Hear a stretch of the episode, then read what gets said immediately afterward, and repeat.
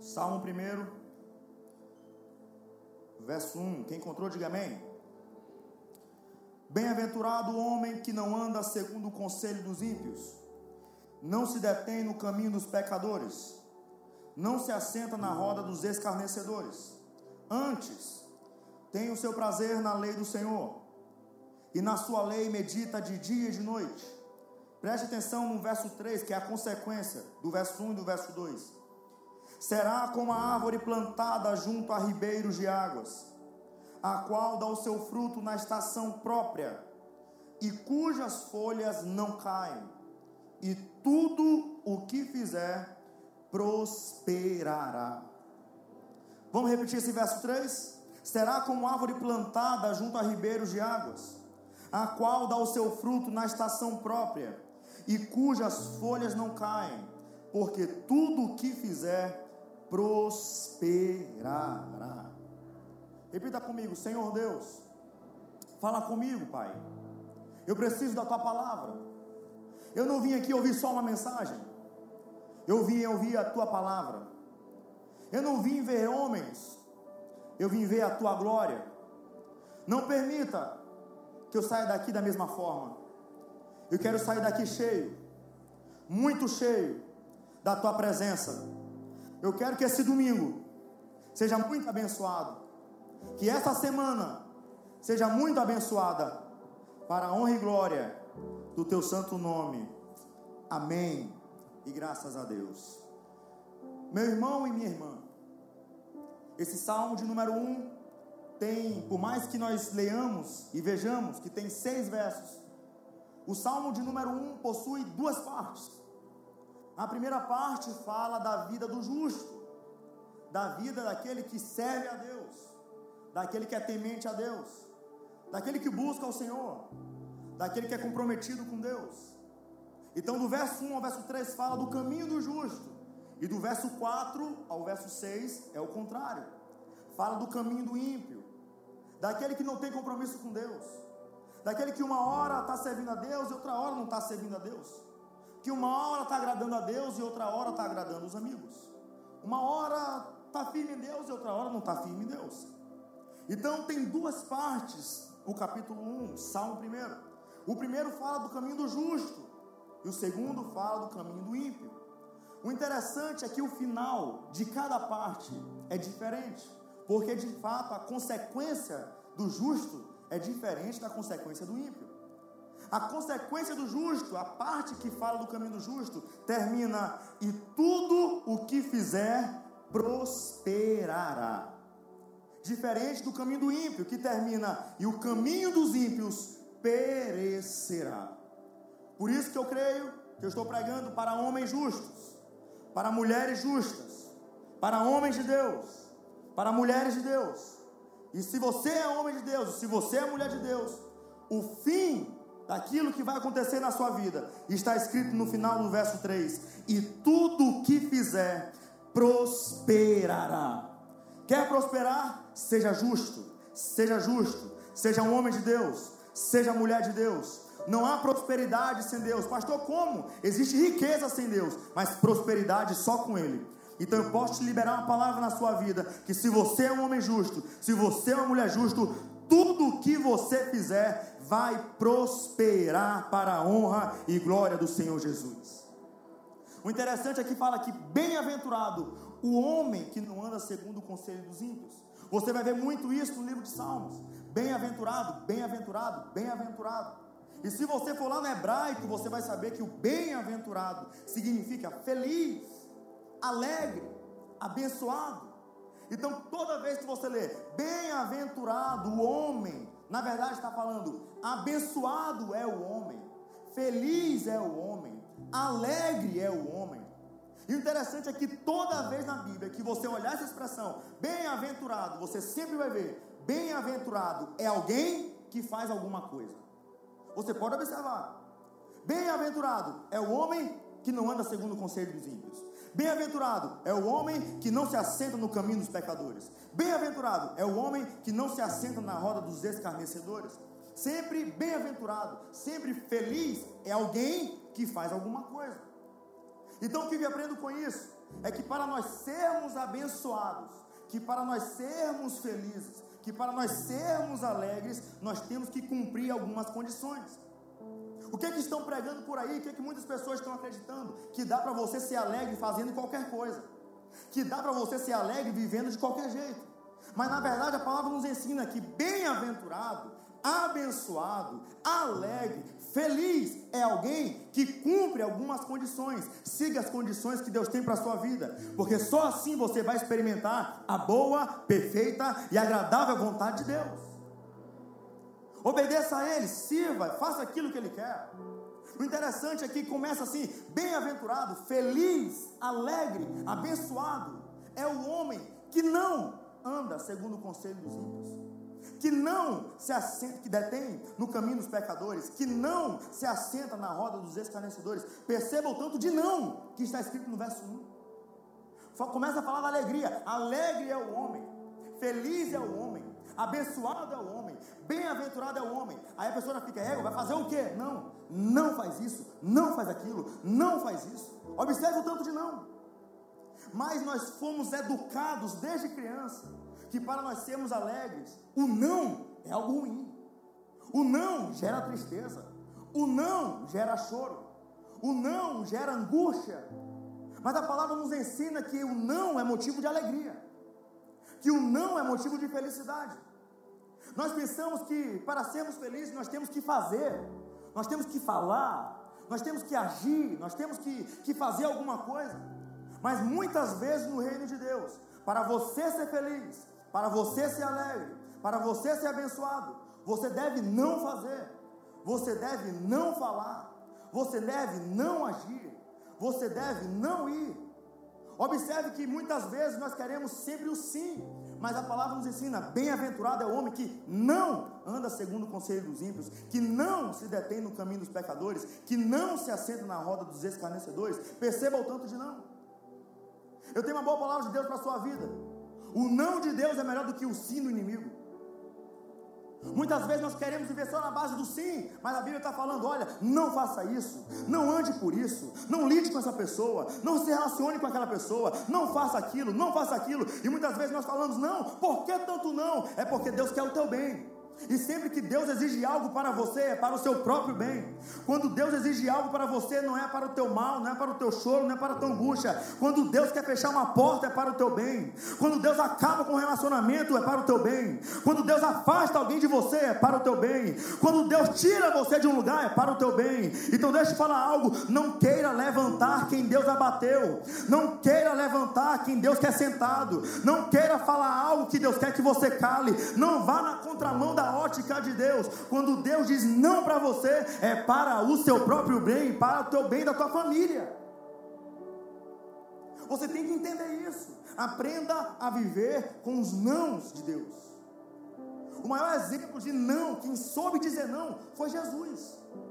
Qual o problema que hoje nós queremos dizer sim para todo mundo? Ah, enche aí, bebe, ah, para de besteira. Ah, que isso, para de besteira. Vai, vai, vai, vai, vai, vai. Aí os amigos, vai, vai, vai, vai, vai, vai, até baixo na mesa. Ah, eu não vou dizer não para eles, eles vão dizer que crente é chato. Tem muito crente chato que vai morar no céu, e muito crente bacana que vai queimar no inferno. Quem que você prefere? Se for para chamar de chato, chamar de chata, seja chato, seja chata, mas Deus vai olhar lá de cima e vai falar: Meu filho amado, minha filha amada, tem compromisso comigo tem compromisso com a palavra de Deus, tem compromisso com o meu reino. O que, que você prefere? Ser aplaudido aqui na terra e vaiado no céu? Ou ser vaiado aqui na terra tendo aplausos no céu? Deus chamou você para agradar aquele que te chamou, aquele que comprou você com alto preço, sangue carmesim vestido na cruz. É isso que nós precisamos entender: que o maior homem da história, Jesus Cristo de Nazaré, soube dizer não. Jesus, ao longo do ministério dele, foi o tempo todo dizendo não. Ele começou o ministério dele dizendo não. No meio do ministério dele, disse não. No, na cruz, disse não. Antes de ir para a cruz, disse não. E o interessante é que os nãos que ele deu, perceba isso, não foi só numa esfera. Nós pensamos que nós temos que dizer não apenas para Satanás, não. Muitas vezes nós temos que dizer não para os nossos amigos. Muitas vezes nós temos que dizer não para a nossa vontade, para a nossa, para a nossa. Você que é homem de Deus, você que é mulher de Deus, você que quer seguir a palavra, muitas vezes você não deve fazer nem a sua vontade. Porque nós somos falhos e limitados. Jesus disse não para Satanás. Jesus disse não para os seus inimigos. Jesus disse não para os seus amigos, para os seus discípulos. E Jesus disse não para a sua própria vontade. Prova nisso na Bíblia. Quando Jesus disse não para Satanás, em Mateus capítulo 4, Satanás tentou Jesus. Aí chegou para Jesus e falou assim: transforma estas pedras em pão. Jesus, não só de pão viverá o homem, mas de toda a palavra que procede da boca de Deus. Quando Jesus estava ali com, em Lucas capítulo 23, quando Jesus estava na cruz, quando Jesus estava na cruz, chegou os soldados e falou assim: Olha, salva-te a ti mesmo. O que, que soldados, até um malfeitor falou: Olha, desce da cruz, isso não é para ti. Desce da cruz, salva-te a ti mesmo. Jesus falou: Não. E nos versos posteriores, você vai ver que Jesus chega e fala: Pai, em tuas mãos eu entrego o meu espírito. Ou seja, eu não vou fazer a vontade deles, eu vou fazer a tua vontade.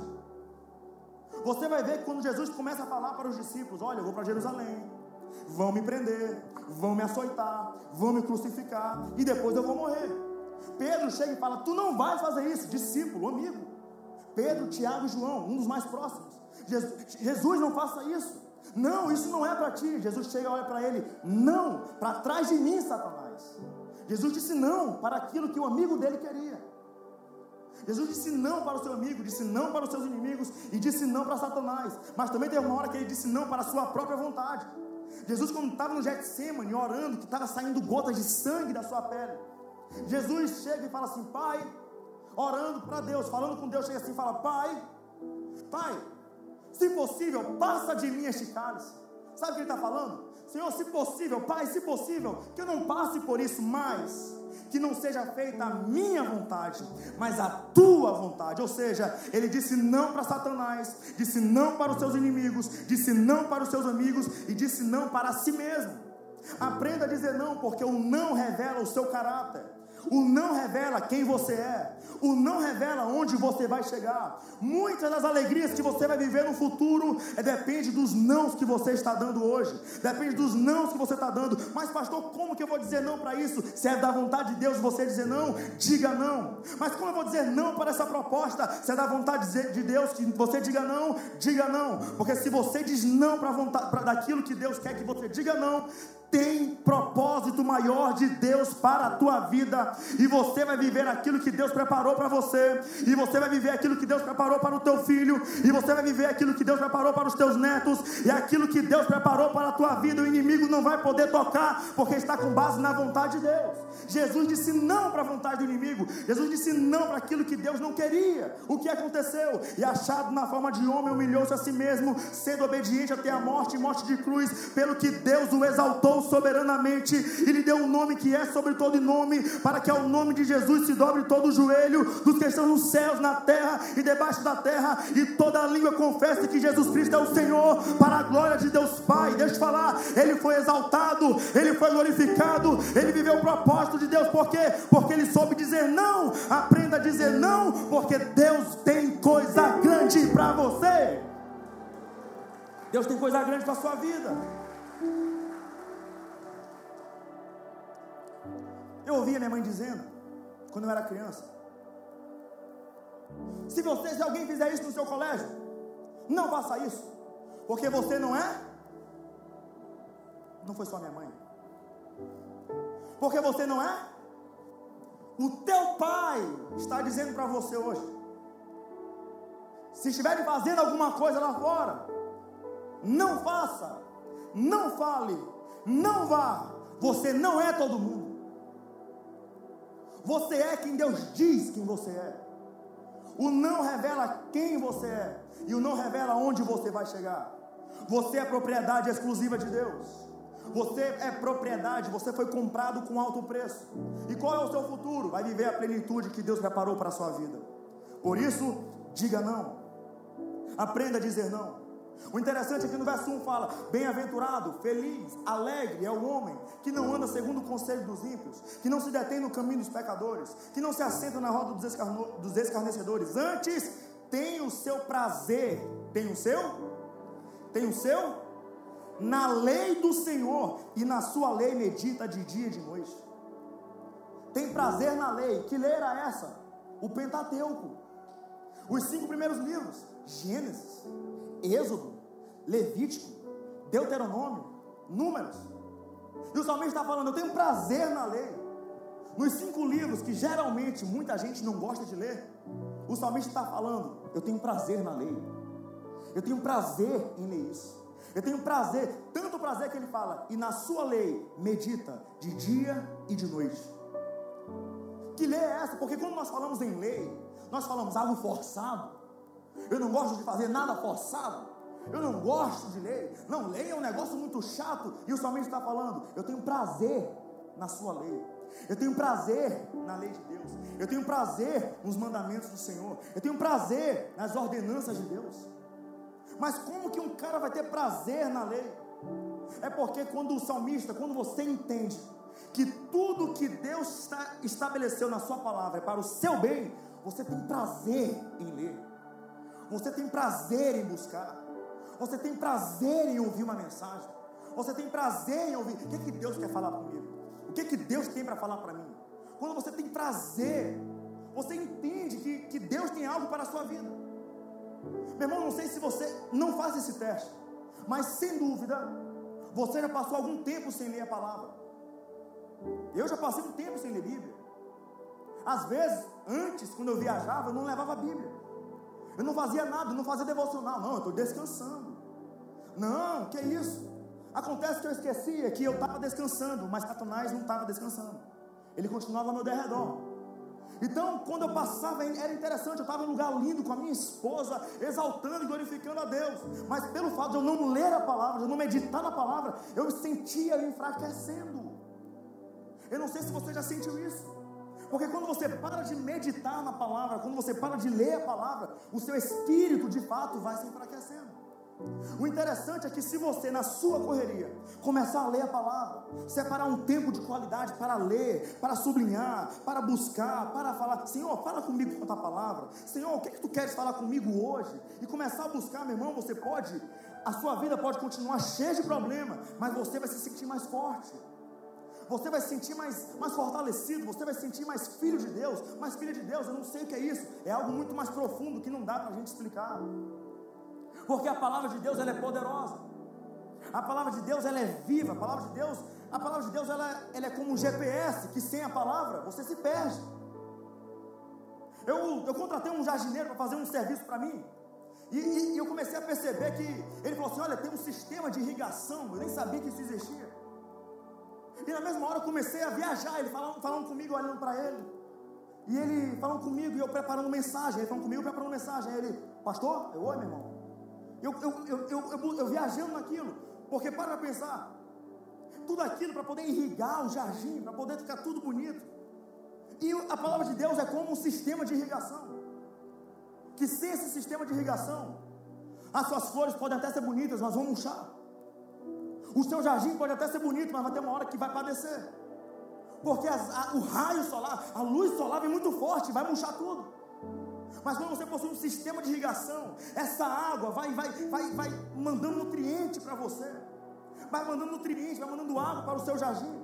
Por isso, não viva sem a palavra, leia a palavra, busque a palavra. Muitas vezes nós buscamos respostas com amigos, com irmãos, com isso, com aquilo, e a resposta já está na palavra. Muitas vezes você vai falar, ah, eu quero, eu vou ligar para a irmãzinha aquela hora, hora, hora, hora. Meu irmão, a resposta está na palavra.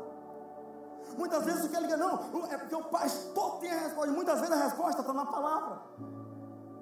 Por isso você tem que ler, buscar, porque toda vez que você lê essa palavra, Deus fala contigo. Toda vez que você lê essa palavra, mas, mas pastor, é porque é tudo a mesma coisa. Vem cá, todo o café da manhã que você come é tão especial assim? Todo o seu almoço é tão especial assim para ficar marcante na sua vida? Mas se você passa um dia sem tomar um café da manhã, um dia sem se alimentar, por mais simples que seja, não mantém você de pé? Portanto, leia a palavra. Por mais que você ache, ache simples, leia a palavra. Reserve o seu tempo de qualidade para alimentar o seu espírito. A palavra de Deus é poderosa. A palavra de Deus é viva. Em Josué capítulo 1, versículo 8, você vai ver Deus dando instrução para Josué. Aí você vai ver Deus falando para Josué: Não se aparta da tua boca o livro desta lei, a palavra. Antes medita nele de dia e de noite, para que tenhas cuidado de fazer conforme tudo o que nele está escrito na palavra.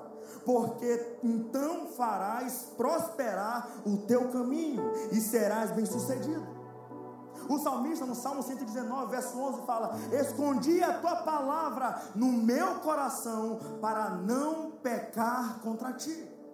Salmo 119, verso 105 fala: Lâmpada para os meus pés é a tua palavra e luz para os meus caminhos. No verso 133, o salmista chega e fala: Dirige os meus passos segundo a tua palavra. Em Romanos capítulo 10, versículo 17, Paulo, cheio do Espírito Santo, chega e fala que a fé vem pelo ouvir, e ouvir a palavra de Deus. Em João capítulo 17, versículo 17, Jesus no Getsemane, orando, Jesus chega e fala: Pai, santifica-os na verdade, a tua palavra é a verdade. Em Hebreus capítulo 4, versículo 12, fala que a palavra é viva e eficaz, mais penetrante do que qualquer espada de dois gumes, que penetra até a divisão do espírito e da alma, das juntas e das medulas, e é apta para discernir os pensamentos e intenções do coração. Ou seja, a palavra vai no seu profundo, a palavra vai no seu âmago. É por isso que você vê milionários, bilionários, pessoas com fortunas, com empresas, quando para para ouvir a palavra, fica com os olhos marejados. A pessoa pode ter muitos currículos mas quando para para ouvir a palavra, fica com os olhos marejados. É por isso que você, com a sua história, com a sua vida toda, você está ouvindo a palavra e você está sentindo a presença de Deus. Por quê? Porque a palavra de Deus é poderosa. Deus chega para Jeremias no capítulo, no capítulo 23, versículo 29 e fala: Não é a minha palavra como fogo, pergunta o Senhor, e como martelo que despedaça a rocha. O que, é que Deus está falando? A minha palavra tem poder, a minha palavra queima, a minha palavra vivifica, a minha palavra salva, a minha palavra transforma, a minha palavra levanta, a minha palavra revivifica, a minha palavra, a minha palavra restaura, a minha, a minha palavra levanta, a minha palavra transforma, a minha palavra cria, a minha palavra recria, a minha palavra transforma vidas, a minha palavra, quando é pregada, pessoas são transformadas, vidas são transformadas, é a palavra que está sendo pregada. Quando você está ouvindo essa palavra dentro de você, começa a mudar algo, começa a ser transformado algo, a sua fé está sendo edificada. É por isso que não tem como você sair da mesma forma que você entrou. Por quê? Porque a palavra de Deus está sendo pregada e você vai ter vitória em nome de Jesus. É a palavra. É a palavra. Antes tem o seu prazer na lei do Senhor e na sua lei medita de dia e de noite. Meu irmão, você pode observar. Você que já marcou gabinete, você que já, já teve alguma conversa comigo, eu sempre gosto de falar assim, ó. Você, você já ouviu isso? Ou então no meio da mensagem, sempre fala assim: a palavra é perfeita. Ah, a palavra é perfeita. Ah, a palavra, porque a palavra tem resposta para tudo. Quer ser um grande empresário? Está aqui a forma. Está aqui a forma. Quer ser um grande pai? Está aqui a forma. Quer ser um grande homem? Está aqui a fórmula. Quer ser um grande pregador? Está aqui a fórmula. Quer ser um grande filho? Está aqui a fórmula. Quer ser uma fórmula? Quer ser um grande homem, um grande filho, um grande pai? Está aqui a fórmula. Você pode ter certeza que muitas pessoas estão pagando fortunas em cursos e não tem nada errado contra isso. Invista. Mas você pode observar que os melhores cursos todos estão baseados na palavra de Deus. O interessante é que tem muito ímpio seguindo preceitos da palavra. E tem muito filho de Deus que não está seguindo aquilo que Deus quer. Por isso que o salmista fala: antes tem o seu prazer na lei do Senhor, e na sua lei medita de dia e de noite. Por quê? Verso 3. Será como a árvore plantada junto a ribeiros de água. Tem alguém que vai buscar a palavra de Deus cada vez mais aqui? Só levanta a mão. Tem alguém que vai buscar, que vai ler, que vai meditar mais na palavra a partir de hoje? Levanta a mão assim. Sabe o que vai acontecer com você? Será como árvore plantada junto a ribeiros de águas, a qual dá o seu fruto na estação própria e cujas folhas não caem, e tudo que fizer prosperará. Eu vou repetir. Sabe o que vai acontecer com você? será como a árvore plantada junto a ribeiros de águas, a qual dá o seu fruto na estação própria e cujas folhas não caem, e tudo o que fizer prosperará. Será como árvore plantada, será como árvore plantada. Característica básica de árvore: tem raiz, tem caule, tem galho, tem planta e tem fruto. O interessante é que a única parte que não é vista numa árvore são as raízes. Ninguém vê as raízes. Você vê o caule, você vê os ramos, você vê as folhas, você vê os frutos, mas você não vê as raízes. O interessante que são as raízes que mantêm a árvore de pé, que são as raízes que mantêm a árvore viva, que são as raízes que mantêm a árvore forte. Então perceba, aquilo que não é visto mantém de pé aquilo que é visto. Aquilo que está por baixo da terra mantém de pé aquilo que está por fora. Deixa eu falar algo. Aquilo que você faz no oculto, que ninguém vê, é o que mantém de pé aquilo que todo mundo vê. Aquilo que você faz no seu quarto é aquilo que mantém de pé aquilo que você faz no altar. Aquilo que você faz no privado é aquilo que mantém de pé aquilo que você posta no Instagram. Aquilo que você faz quando ninguém vê é aquilo que mantém de pé aquilo que você tanto prega, aquilo que você tanto fala, aquilo que você tanto construiu. É aquilo que ninguém vê, aquilo que ninguém consegue ver é o que mantém de pé aquilo que é visto. É por isso que Jesus chega e fala: Olha, quando orares, entra no teu quarto fecha a porta e o teu pai que está em oculto te recompensará. Ou seja, olha, entra no teu quarto, faz o, o, o, o privado, faz o oculto, faz o anonimato, é a raiz. E o teu pai que está em oculto te recompensará, te dará a resposta publicamente. Por isso quando a Bíblia fala, será como árvore plantada. Nós temos que entender, é a raiz. Ninguém vê. Ninguém vê raiz, mas é isso que mantém de pé. E quanto maior for a sua árvore, mais profunda tem que ser a sua raiz. Quanto maior for a sua família, mais profunda tem que ser a sua raiz. Quanto maior for o seu sonho, mais profundo tem que ser a sua raiz. Quanto maior você quer crescer ministerialmente, mais sua raiz tem que crescer. Quanto mais homem você quiser ser, mais sua raiz tem que crescer. Quanto mais mulher você quiser ser, mais a sua raiz tem que crescer. Crie raízes. E Deus nessa noite está falando: eu quero que as suas raízes cresçam. Eu quero que as suas raízes cresçam. Eu quero que a raiz da sua família cresça. Eu quero que a raiz da sua maternidade cresça. Eu quero que a raiz da sua paternidade cresça. Eu quero que a raiz dos seus sonhos cresçam. Ei, Deus está aumentando as suas raízes nessa noite. Deus está aumentando a raiz do seu ministério nessa noite. Deus está aumentando a raiz do seu casamento nessa noite. Deus está aumentando a raiz dos seus sonhos essa noite. Tem raiz aumentando nesse lugar, em nome de Jesus. Aumente as suas raízes. Qual a importância da raiz? Disso que ninguém vê. Retira do solo, do profundo, água e nutriente para poder, para poder sustentar aquilo que fica tão visível. Tira água, tira nutriente lá de baixo e coloca lá em cima. E você precisa entender isso. Talvez você esteja se olhando no espelho hoje. Você se olha, imagine você sendo uma árvore. Você se olha no espelho. Você olha o seu caule, meio seco. Você olha os seus ramos, um pouco sem folha. E as folhas que tem estão meio amarronzadas, são meio secas. Aí você chega, você olha assim, cadê os frutos? Eu não estou olhando. E Deus me trouxe aqui para falar. Você pode até não estar tá vendo fruto, mas tem raiz. Quando você se olha, meu irmão, você não vê raiz. Mas deixa eu falar algo: tem raiz aí, meu irmão. Se você é como árvore plantada, tem raiz em você. Então, por mais que você pense que você não tem folha, que você não tem fruto, tem raiz.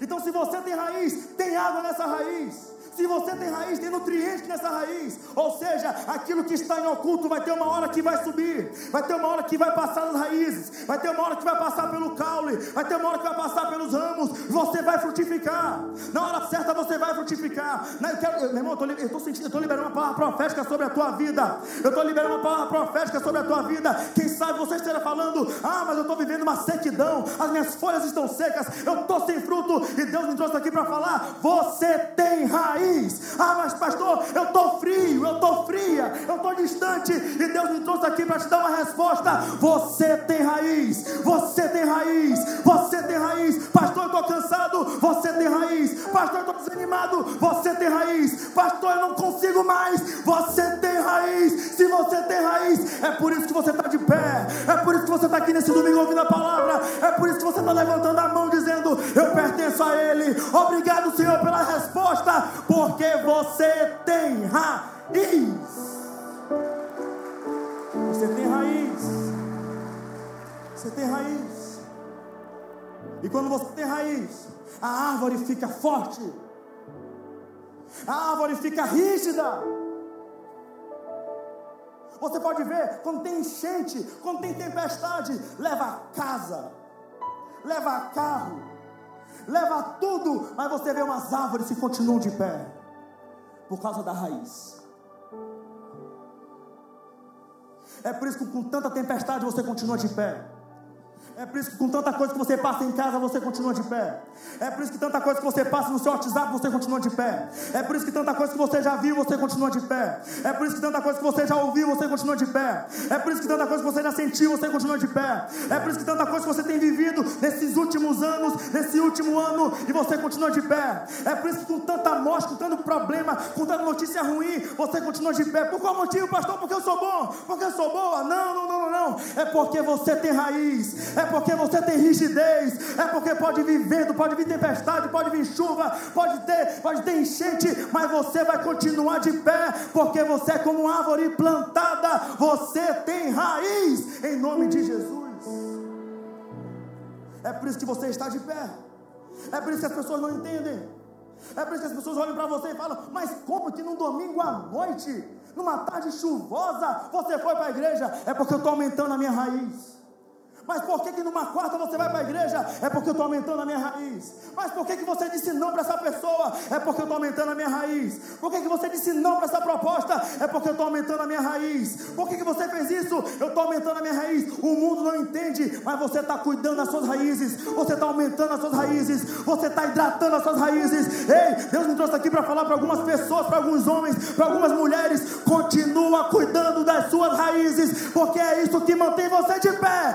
Deus está falando com algumas pessoas. Continua cuidando das suas raízes, continua orando, continua buscando, continua lendo a palavra, continua louvando. Quando você louva, você aumenta as suas raízes. Quando você adora, você aumenta as suas raízes. Quando você louva o Senhor, você está cuidando das suas raízes. Você pode levantar sua mão. Você pode adorar a Deus. Você pode agradecer a Deus por tudo. Agradeça a Ele. Senhor, obrigado. Senhor, obrigado por tudo. Comece a adorar Ele, comece a exaltar Ele, comece a glorificar a Ele. Pare para pensar o tanto de problema e você de pé, o tanto de gente que padeceu e você de pé, o tanto de gente que retrocedeu e você continua de pé, o tanto de gente que desistiu das suas famílias e você continua de pé, o tanto de gente que não consegue cuidar de um filho e você aí continua de pé. Levanta a sua mão, adore a Ele, exalte a Ele, glorifica a Ele. Sabe o que você está fazendo? Está aumentando as suas raízes são raízes sendo aumentadas, tem raiz sendo aumentada nessa noite. Você é como uma árvore plantada junto a ribeiros de água, você vai frutificar em nome de Jesus.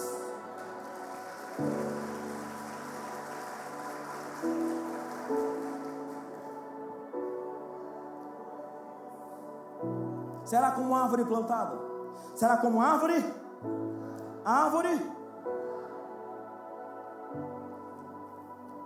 não é árvore implantada, nem árvore enxertada, é árvore plantada.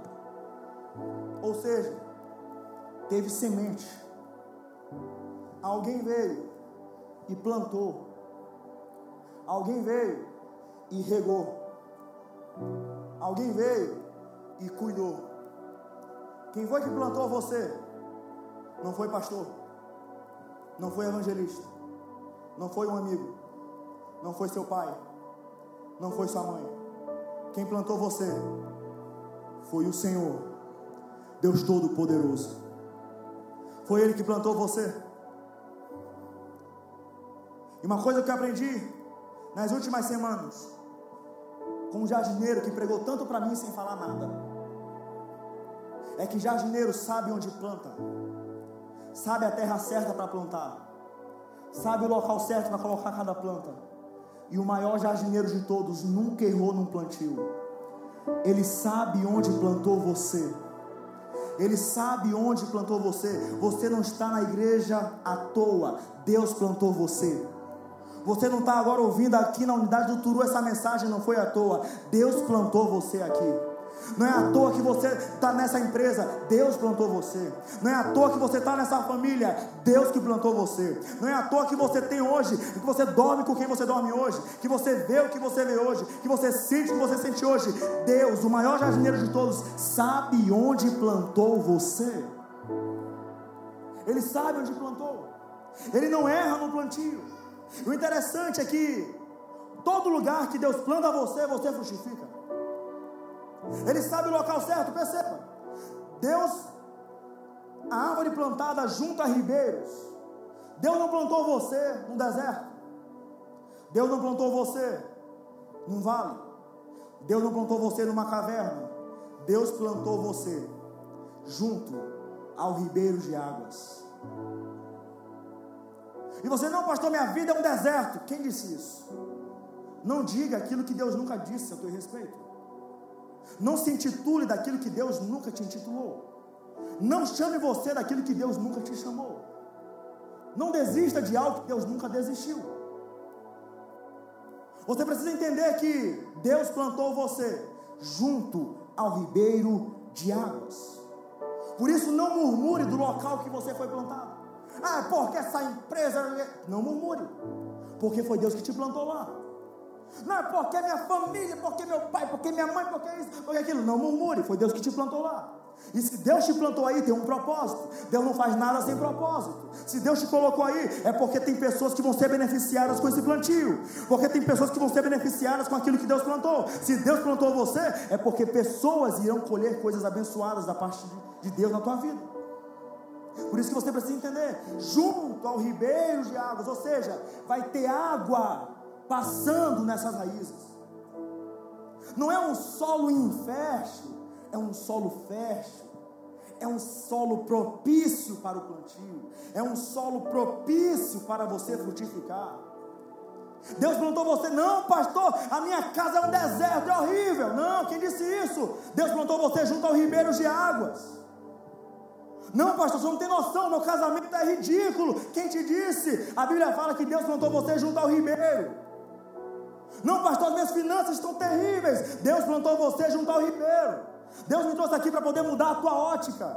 Não chamo de deserto aquilo que na verdade é um ribeiro. Como assim, pastor? Pessoas podem estar olhando só areia, mas embaixo dessa areia tem um manancial de águas vivas. Embaixo dessa areia tem um grande e poderoso lençol freático que Deus estabeleceu para a tua vida. Pessoas não estão vendo água, mas embaixo está passando água. Pessoas estão olhando para a tua família, ixi, está um deserto, mas Deus está olhando, tem água aí embaixo, tem água nessa raiz, tem água nessa, nessa planta. Você está olhando, pessoas estão olhando, ixi, o ministério desse homem acabou, o ministério dessa mulher acabou, não tem mais jeito, mas na verdade Deus está falando: tem água nessa raiz, tem nutrientes nessa raiz, ei, essa planta é forte, essa planta é rígida. Eu não sei que meu irmão, Deus está falando com pessoas aqui, você está entendendo o que Deus está falando? Pessoas podem estar achando que você perdeu, pessoas podem estar achando que não tem mais jeito, quem sabe até você esteja achando que não tem mais futuro, e Deus me trouxe aqui para falar: tem água nessa raiz tem nutrientes nessa raiz, tem água nessa raiz, essa raiz está hidratada, junto ao ribeiro de águas, junto ao ribeiro de águas, por mais seco que você pense, que seja o seu terreno, por mais quente que você pense, que seja o seu deserto, tem água nessa raiz, tem nutriente nessa raiz. E uma coisa que eu aprendi é que quando tem água na raiz, essa água, por mais oculto que seja, chega na parte mais alta de uma planta. Eu tenho muitos defeitos, pai tem que melhorar muita coisa, mas uma coisa que Deus me deu foi memória. E quando eu estava lendo, buscando essa palavra, quando Deus me, me direcionou a, a meditar nesse texto, eu me lembrei de uma aula de biologia, na quinta série. Na quinta série. Teve um irmão que falou ali, égua. Foi um dia desse. Uma palavrinha chamada capilaridade. Alguém já ouviu? Alguém se lembra? Capilaridade. O que é isso? É aquilo que permite o processo da água sair lá de baixo para ir subindo até a parte mais alta. Ou seja, a capilaridade numa árvore será como árvore plantada junto a ribeiros de águas. A capilaridade faz a água sair lá da raiz, passar pela raiz, passar pelo caule, passar pelas plantas e ir na parte mais alta de uma árvore. O que Deus me trouxe aqui para falar, nessa noite, está havendo uma capilaridade espiritual. A água que está lá embaixo, na raiz, que ninguém está vendo, que você não está vendo, vai subir pela raiz, vai subir pelo caule. Pastor, mas eu não estou vendo, você não vê porque é por dentro. Pastor, ninguém está vendo, mas ninguém vê porque é por dentro. Você não vê esse fenômeno, você não vê esse processo, mas a água está saindo lá de baixo. A água está saindo lá de baixo. A água está saindo lá da raiz. Os nutrientes estão saindo lá da raiz. Vai chegar pela raiz, vai passar pelo caule, vai chegar pelos ramos e vai chegar e você vai frutificar. O que Deus me trouxe aqui para falar, está havendo uma capilaridade espiritual nessa noite. Se você é como árvore plantada, pode ter certeza. Eu estou pregando com base na autoridade do Espírito Santo. Tem água saindo dessa raiz, indo em direção, passando pelas tuas raízes, passando pelo teu caule, passando pelos teus ramos. Ei, ei, deixa eu falar um negócio. De manhã eu falei isso e agora eu vou falar. Não se espante se você sentir um ardor vindo lá da planta dos seus pés. Assim como eu falei de manhã e pessoas sentiram, eu falo com base porque Deus acabou de me falar. Tem algumas pessoas que vão sentir um ardor nas pernas, tem algumas pessoas que vão sentir um tremor nas pernas. É, sabe o que é isso? É um sinal de que Deus está trazendo algo das suas raízes, da planta dos seus pés, ao alto da sua cabeça. É a capilaridade espiritual. Deus está levando nutriente para o topo daquilo que Deus preparou para a tua vida. Ei, tem nutriente saindo da tua raiz em direção à planta mais alta dessa árvore.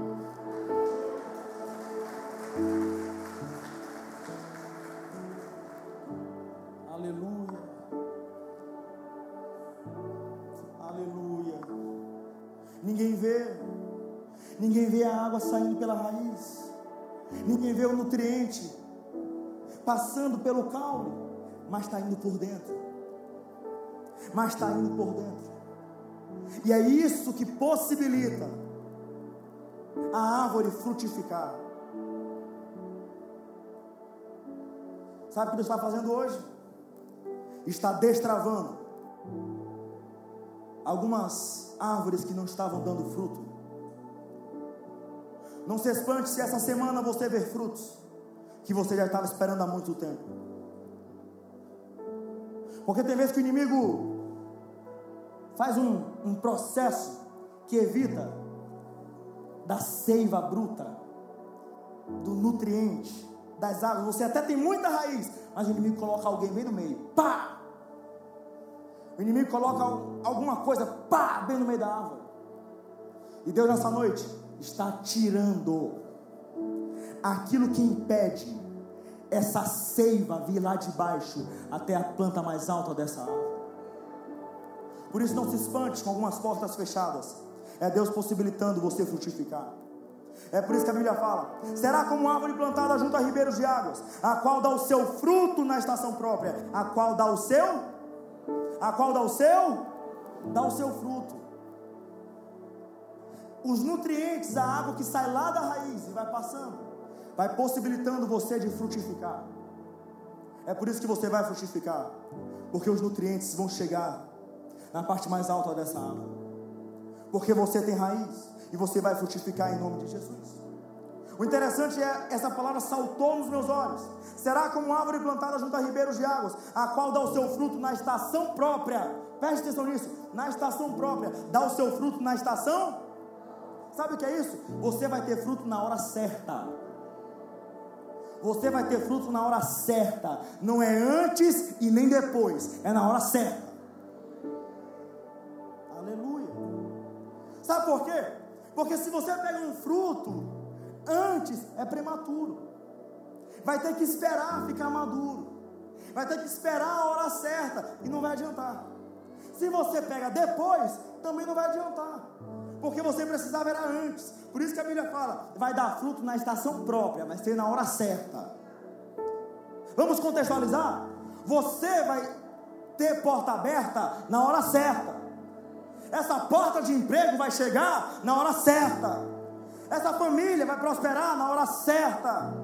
Você vai ver esse homem entrando ali, passando aquela porta, pregando a palavra, querendo ser cheio do Espírito Santo na hora certa, não é antes e nem depois. Você vai colocar um filho nesse ventre na hora certa. Você vai casar na hora certa. Você vai prosperar na hora certa. É na hora certa que você vai frutificar. Não é antes e nem depois. Tudo tem o seu tempo estabelecido embaixo dos céus. Vai chegar a hora certa de você cantar o hino da vitória. A hora certa. A hora certa. Na estação própria. Agora, sabe o que é engraçado? Você vê alguma. Aquela árvore de mamão, é mamoeira? É? Qual o nome? Quem tem de árvore aí? Mamoeira? Você vê alguma mamoeira comendo mamão? Porque a árvore nunca desfruta dos seus frutos. É laranjeira o nome? Laranja? Você vê alguma laranjeira comendo laranja? Você vê alguma Acerola é o quê? Acerola é o quê? Hã? A árvore que dá acerola. Você vê comer acerola? Mas você sempre vê alguém, pessoa chegando. Você sempre vê pessoa chegando. Que manga bonita. Que mamão bonito. Que acerola bonita. Sabe o que é isso? A árvore é abençoada em dar frutos, e pessoas são abençoadas a pegar esse fruto. Sabe o que é isso? Você é como uma árvore plantada junto a ribeiros de água. Sabe o que é isso? Você é abençoado, você é abençoada e pessoas irão desfrutar da bênção que Deus vai liberar na tua vida. Pessoas vão ser abençoadas com a prosperidade que Deus vai liberar na tua vida. Pessoas vão ser abençoadas com aquilo que Deus vai liberar sobre a tua vida. Pessoas vão ser beneficiadas com aquilo que Deus vai fazer na tua família. Pessoas vão ser beneficiadas com aquilo que Deus vai liberar sobre a tua vida. Aqui o Caio, pregador. Ele viu algum erro pregando, ele está querendo entrar para poder corrigir. O pai dele, o pai dele, História de pregação. Árvore plantada junto a ribeiros de águas. Pregando a palavra. Teve seu relacionamento com Deus. Tem intimidade com Deus. Sabe o que acontece? Ele foi abençoado. Ele, árvore, frutos. Frutos. Os filhos de Caio, frutos. Os netos de Caio pertencem ao Senhor. Os bisnetos pertencem ao Senhor. As suas gerações pertencem ao Senhor. A sua família pertence ao Senhor. Perceba que uma árvore dá fruto, outras pessoas são beneficiadas. A decisão que o pai dele teve foi beneficiou ele, beneficiou a sua esposa, beneficiou os seus filhos, beneficiou os seus netos. Sabe o que é isso? É porque a bênção vai até mil gerações. O meu avô um dia decidiu viver no centro da vontade de Deus. Sabe o que aconteceu? Alguém, alguém se posicionou, alguém foi beneficiado. Hoje eu estou, os meus bisnetos pertencem ao Senhor, da mesma forma na tua vida. Quando você decide firmar os seus passos em Deus, os seus filhos são abençoados, os seus netos são abençoados, pessoas ao redor são beneficiadas com a bênção que Deus vai liberar na tua vida. Você precisa entender em que você é abençoado, mas você também é um canal de bênçãos. Repita comigo: eu sou abençoado, mas eu também sou canal de bênçãos para outras pessoas.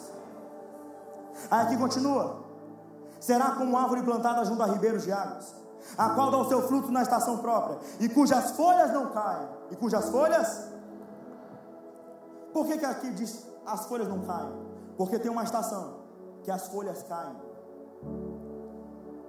Por que, que as folhas caem? No outono. As folhas caem porque a intensidade da luz solar. Olha como a Bíblia, o pessoal está querendo afastar a ciência e Bíblia. Não tem como afastar. Está tudo na palavra. Está tudo na palavra.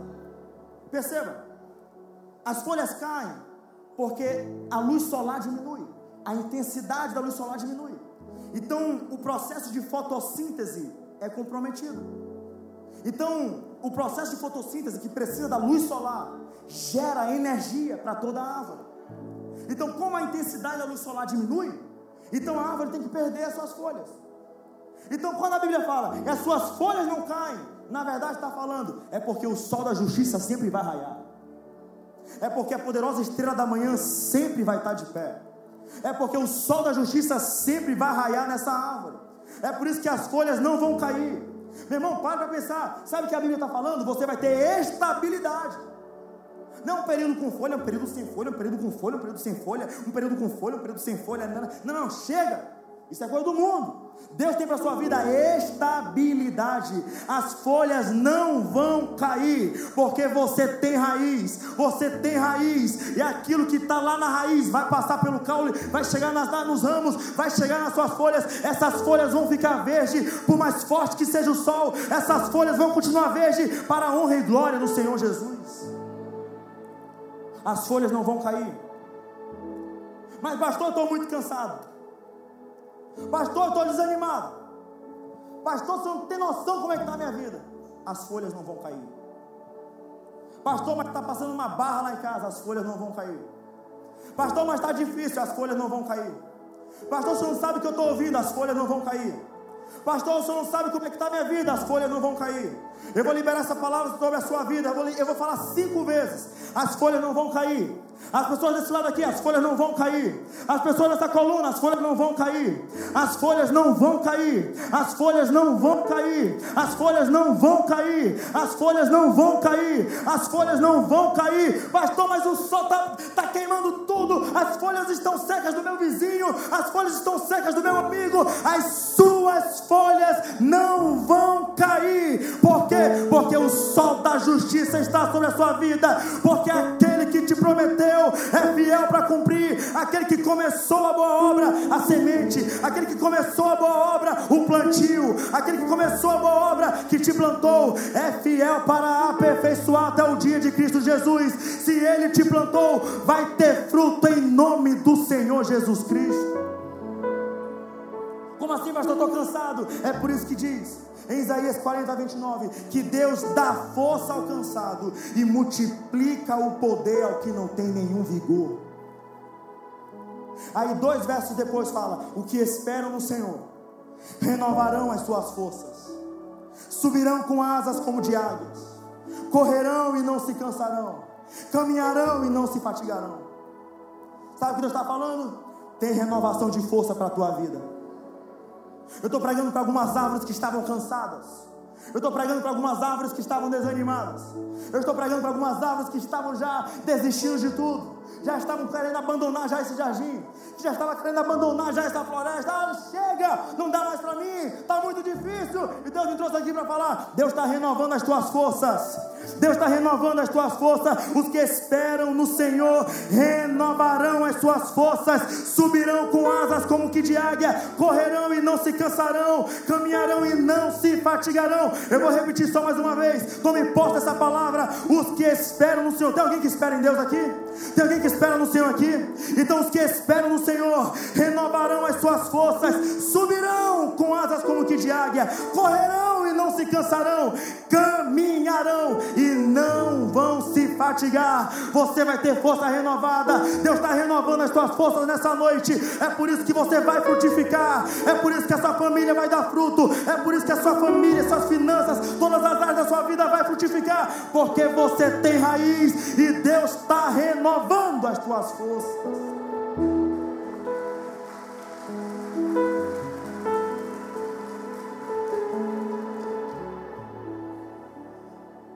Você pode ler a última parte do verso 3 para mim?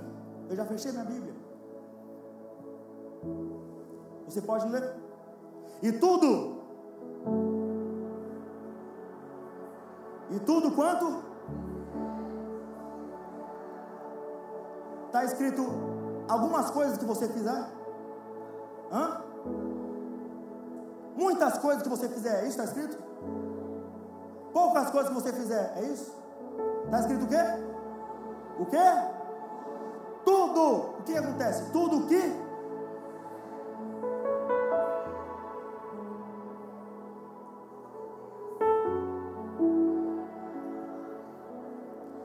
Tudo o que você fizer.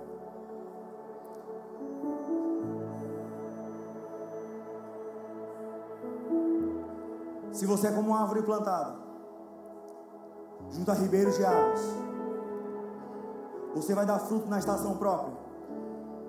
As suas folhas não vão cair. E tudo que você fizer prosperará. Se a Bíblia está dizendo tudo, é tudo. Não menospreze o poder de uma palavra. Não menospreze o poder de uma palavra da Bíblia. Se a Bíblia fala, todas estas coisas somos mais que vencedores, são em todas. Se a Bíblia fala, todas as coisas cooperam para o bem daqueles que amam a Deus, é todas, não é algumas, não é muitas. Se a Bíblia está falando, tudo quanto fizer prosperará, então pode ter certeza que tudo que você fizer vai prosperar. Eu estou falando tudo. O que é isso? A sua família vai prosperar, as suas finanças vão prosperar, o seu ministério vai prosperar, ei, a sua vida vai prosperar. O seu relacionamento com Deus vai prosperar. É por isso que o inimigo odeia a prosperidade. Tem muito rico sem Deus, mas prosperidade só com Ele. Porque prosperidade é só com Deus. Eu estou pregando para pessoas, para homens e mulheres que são como árvores plantadas, junto a ribeiros de águas, em que darão seu fruto na estação própria, que as folhas não caem, e tudo quanto fizer vai prosperar. Eu estou pregando para homens e mulheres em que vai ter prosperidade chegando. Tem prosperidade de Deus chegando na tua vida, tem prosperidade de Deus chegando na tua família. E prosperidade, meu irmão, para de pensar que é só dinheiro, que é só conta bancária. Prosperidade é você botar a cabeça no travesseiro e dormir em paz. Prosperidade é você viajar com seu filho, dizendo: Meu filho, olha como Deus é grande, olha essa montanha como Deus é grande. Meu filho, olha essa água cristalina, olha como Deus é grande. Isso é prosperidade. Sabe o que é prosperidade? É você olhar o seu filho de joelho na cama, falando: Mamãe, silêncio, que eu estou falando com o papai do céu. Isso é prosperidade. Ei, eu estou pregando para mães, eu estou pregando para pais, eu estou pregando para empregados, eu estou pregando para empresários, eu estou pregando para dizer: tem prosperidade de Deus chegando para a tua vida, porque você é como uma árvore plantada, junto ribeiros de águas que dá o seu fruto na estação própria, em que as folhas não caem, e tudo quanto você fizer prosperará.